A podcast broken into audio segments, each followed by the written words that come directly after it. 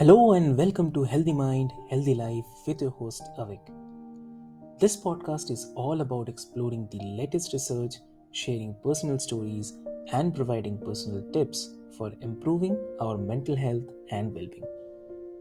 Each episodes will be joined by experts in the field of mental health as well as individuals who have experienced the transformative power of a healthy mind firsthand. Together, we will dive into a range of topics from managing stress and anxiety to building resilience and cultivating happiness. So, join us on this journey to discover new ways to take care of our minds, bodies, and souls. And let's work together to create a healthier, happier world one episode at a time. So, let's get started.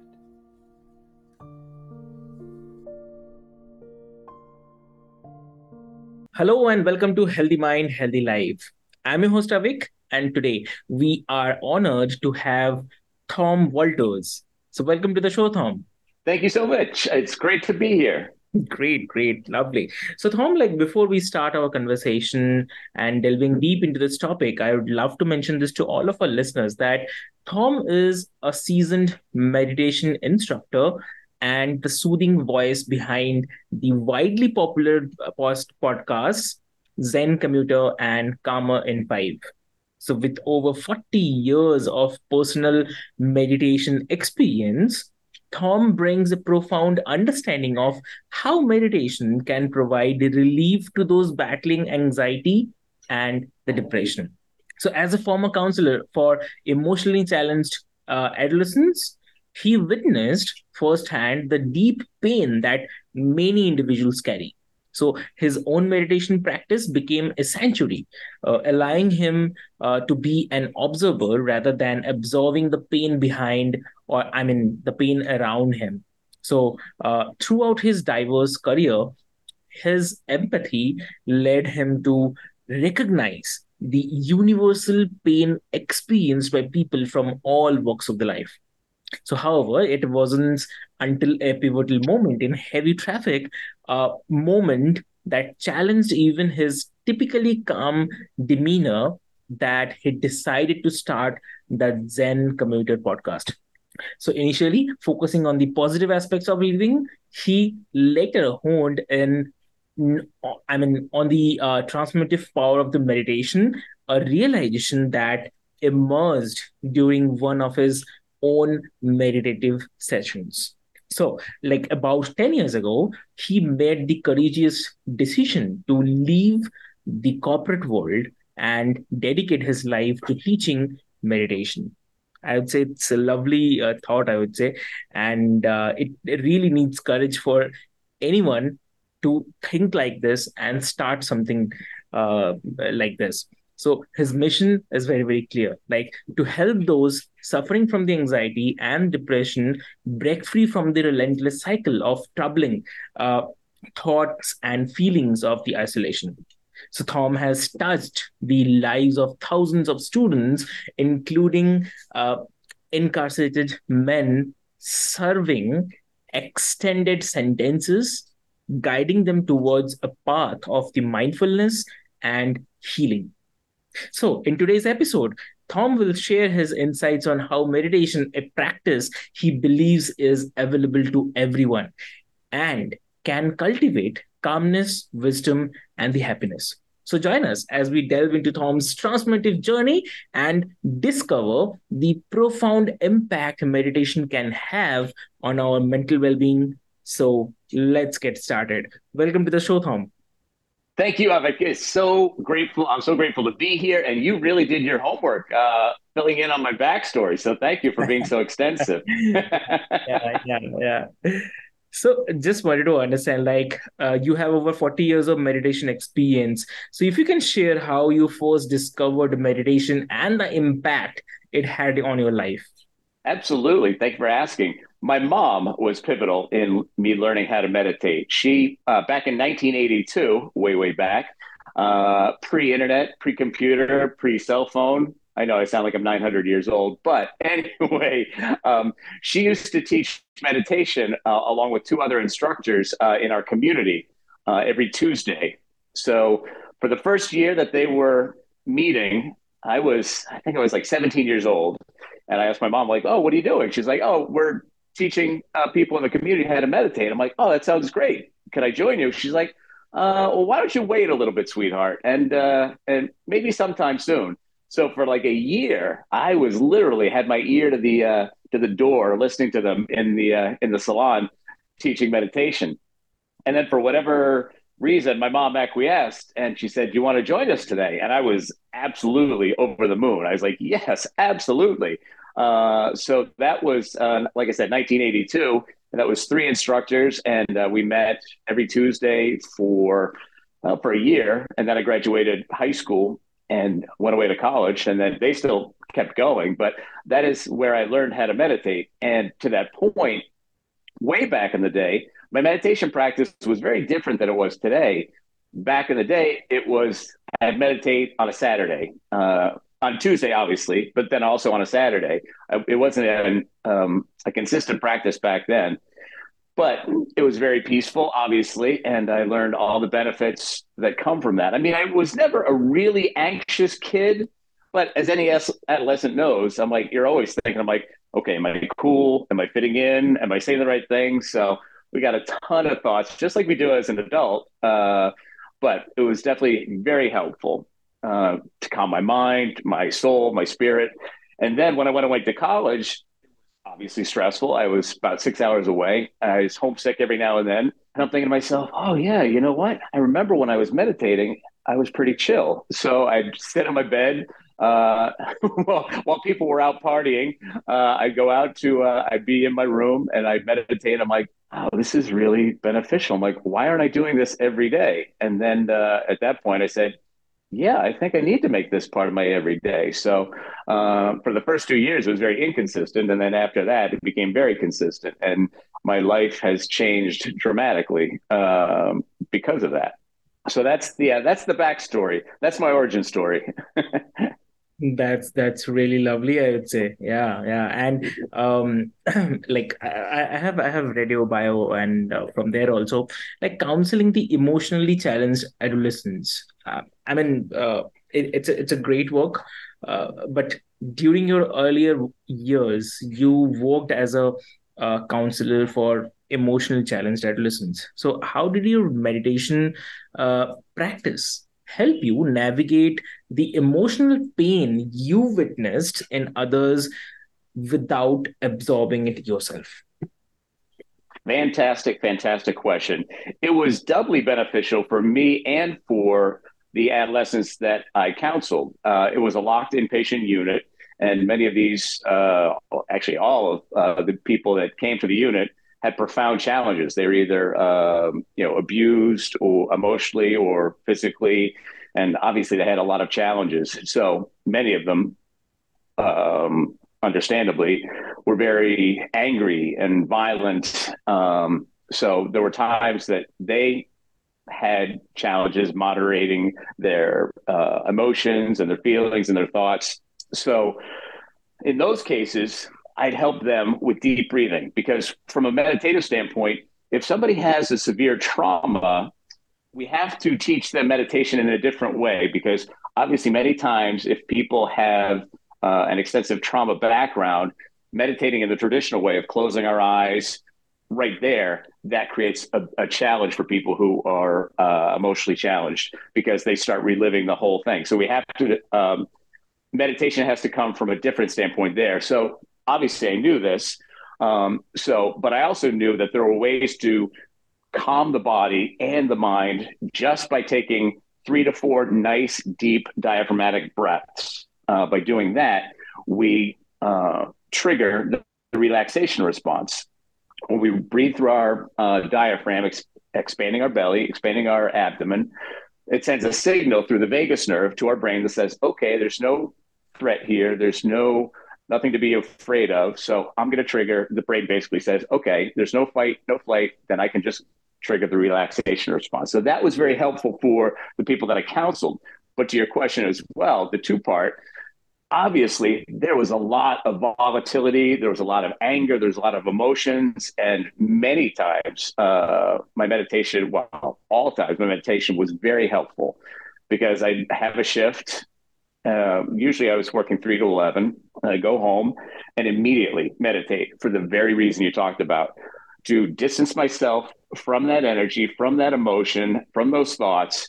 Uh, and it really brought me back into balance. Um, the other thing to be aware of too is that because of my meditation practice, I also knew that the energy that was coming towards me because of the challenges that, that the uh, adolescents had, I was always, when I was on the unit itself, kind of uh, shielded because I knew what was coming. So I would, for want of a better word, encapsulate myself or cocoon myself in calm, in peace, so that those things did not absorb into my system, all that anger, all that frustration.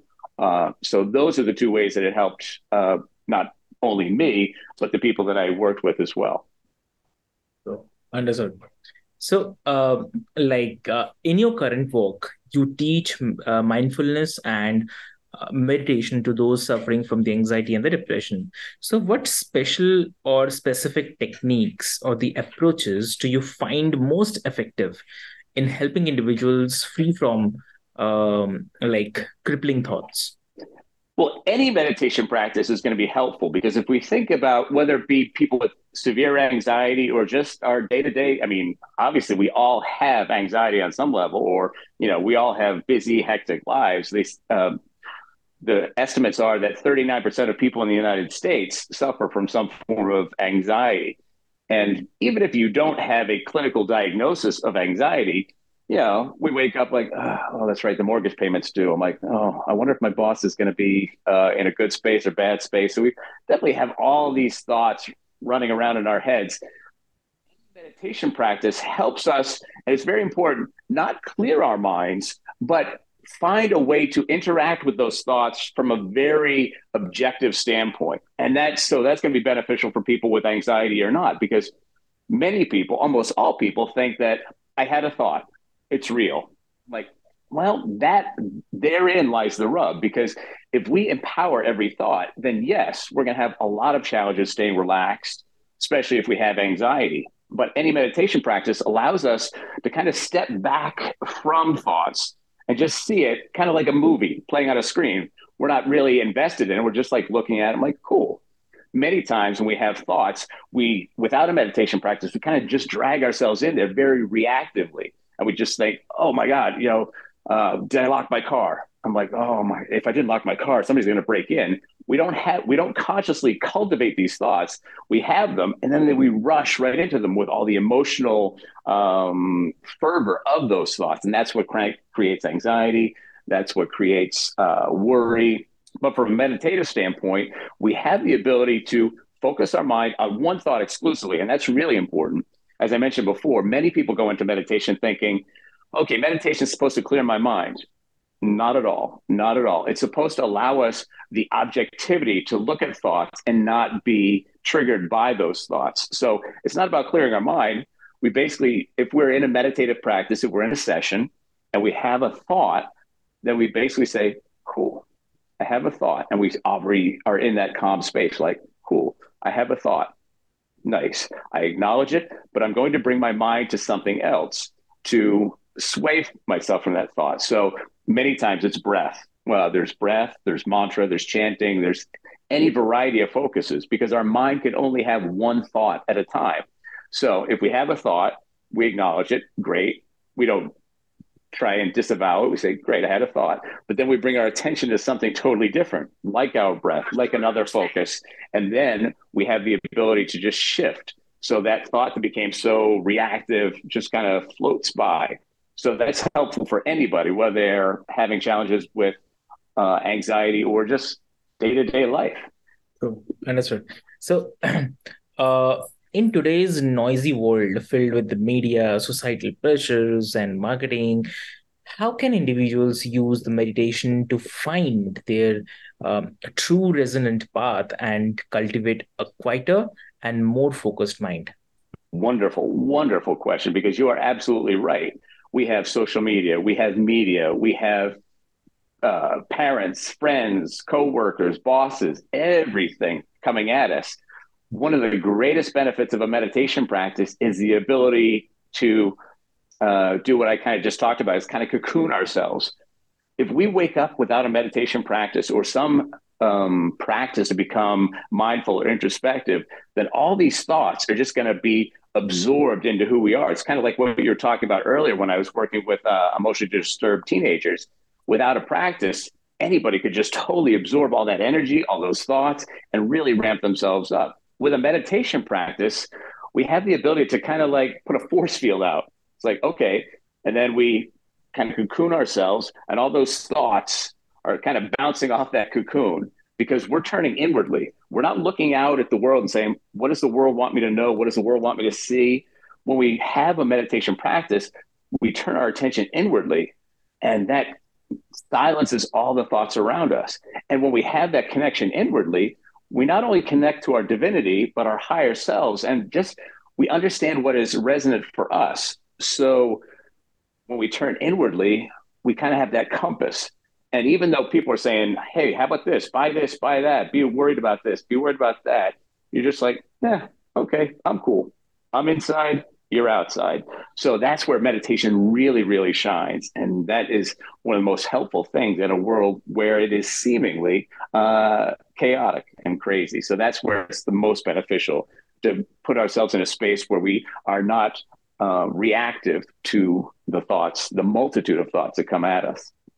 Got it. Understood. So, um, uh, like uh, before we uh, like uh, before we wrap up, like what can listeners expect in the future from Zen Commuter and Calmer Five?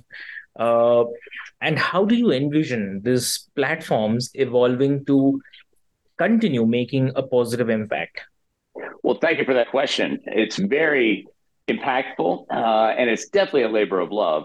Uh, and the two shows, Zen Commuter, it will continue because it's not just me. Uh, way back in the day, it was just me, and uh, not to discredit myself, but on Zen Commuter, I have a, a variety of thought leaders, of meditation instructors uh, who have different practices, different ways of teaching, uh, authors. So that's going to keep that vibe going, which is great. It's a longer show. Uh, it's a, an hour long show when I have guests, and it's usually about a half an hour when I'm uh, talking about meditation principles and practices on my own. And then Calmer in Five is uh, the exact opposite. Little, probably at 10 minutes at the most, but usually between five and 10 minutes, where people can start to tune in and think about ways that our thinking really creates or detracts from our level of peace. Because if we think about the challenges we have, it all stems from our thoughts. Uh, so if we change our thinking, then we change our lives. Um, so if we have the ability to see things in a different way, then we're already starting to cultivate that peace and that calm. So that's calmer in Five. And then, of course, Zen Commuter is helping people deepen their meditation practice, create a meditation practice, and expand their meditation practice with the help of thought leaders, authors, uh, visionaries, and people in the field as well. So that's where I see it going. And this coming year will be the 10th year of uh, Zen Commuter, which kind of blows my mind. it's a labor of love. But uh, yeah, I think we're coming up on uh, the sh- 2000th show uh, this week. Wow, wow, that's really, really lovely. Great. So, as we conclude this illuminating episode of Healthy Mind and Healthy Life, our deepest gratitude goes to Thom for sharing your um, wealth of wisdom on the profound impact of the meditation in silencing the noise and unleashing the calm and the confidence. So, to our listeners, I would love to mention that we hope that this conversation has provided you with the valuable insights with into the world of meditation and its potential to bring calmness and resilience into your life. So, if you have found this episode enriching, please consider subscribing, rating, and leaving us a review. So, your feedback fuels our mission to deliver the content that contributes to a healthier and more fulfilling life. So stay tuned for more episodes of Healthy Mind and Healthy Life, where we continue to explore the stories and the strategies that empower and inspire. So remember that in the quiet uh, spaces of your mind, you may find the strength, wisdom, and the calmness you seek. So until next time, be well and embrace the journey to a healthier mind and the life. So thank you so much.